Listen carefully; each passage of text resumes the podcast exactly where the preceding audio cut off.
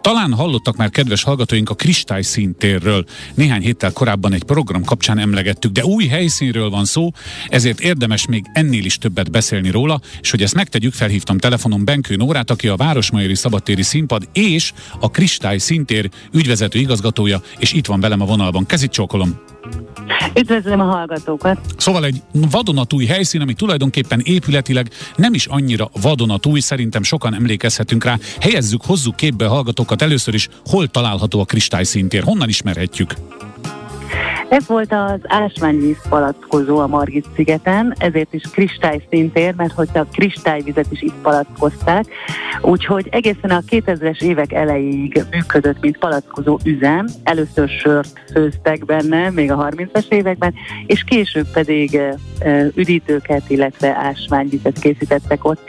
Úgyhogy a 2000-es évek eleje óta ez üresen áll ez az épület. Ez egy hmm. csodálatosan szép, hatalmas épület, rengeteg tere van, és nagyon-nagyon impozáns, nagyon hasonló építészeti stílusban épült, mint a mellette lévő sportuszoda, a hajós Alfred sportuszoda, és hát konkrétan a kerítésünk egy. Tehát mi mm-hmm. ott vagyunk, a, ha valaki látta, és gondolom nagyon sokan látták a finálnak a vízilabda mérkőzéseit, akkor a lelátó tulajdonképpen a mi udvarunkon volt. Tehát úgy kell ezt elképzelni, hogy elindulnak a szökőkútnál balra, és akkor ott van a sportuszoda, és a Igen. következő beugró pedig ez a hatalmas, gyönyörűséges épület, és hát nagyon-nagyon örültem neki, hogy a főváros úgy döntött, hogy ez szintér legyen, ez azt jelenti, hogy tulajdonképpen nem csak színház, hanem minden olyan kulturális esemény, amit a Margit szigeten hiánypótló, ide kerülhet a kristály szintérbe. Igen, új a helyszín, ezt nem győzzük hangsúlyozni, májusban nyitottak meg, de már is rengeteg program volt. Hát az most talán annyira nem érdekel minket, hogy mi volt, viszont a jelen, illetve a közeljövő, ha van kedvence, nyilván kedvence egy ügyvezetőnek, nem szabad, hogy legyen, mindegyiket szereti, de azért néhányat említsen azok közül, akiket és amiket ott lehet látni önöknél mostanság. Igen, ez egy tulajdonképpen egy üres nagy tér, úgyhogy olyan dolgokat szeretnénk befogadni, akik, illetve olyan alkotókat, akik fantáziát látnak ebben a térben. Általában az a tapasztalat, hogy aki idejön, azonnal azt mondja, hogy ez olyan csodálatos az a tér, hogy tulajdonképpen mindent is el tud képzelni hmm. itt.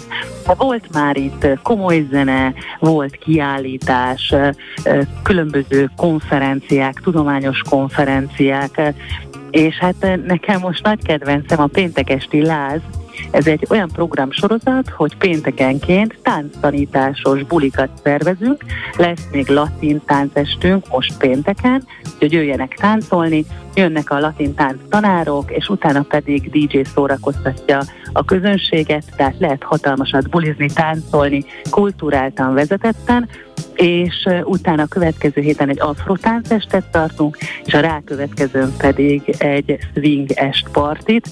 Én azt gondolom, hogy igen, az én korosztályomnak, de talán a 30-asoknak is nagyon kevés olyan hely van, ahol kulturáltan lehet táncolni és szórakozni, és táncot tanulni, Bizony. és azt gondolom, hogy ez egy remek lehetőség találkozni, bulizni, ismerkedni, és hát létrehoztuk a Nyulan Presszót, ami ugye a Nyulak szigete miatt Nyulan Presto lett, Igen. és ez egy kifejezetten hangulatos kültéri szórakozóhely, úgyhogy várjuk oda szeretettel a táncolni vágyókat, illetve azokat is csak, akik egy sör mellett szeretnének ott a Margit szigeten ücsörögni.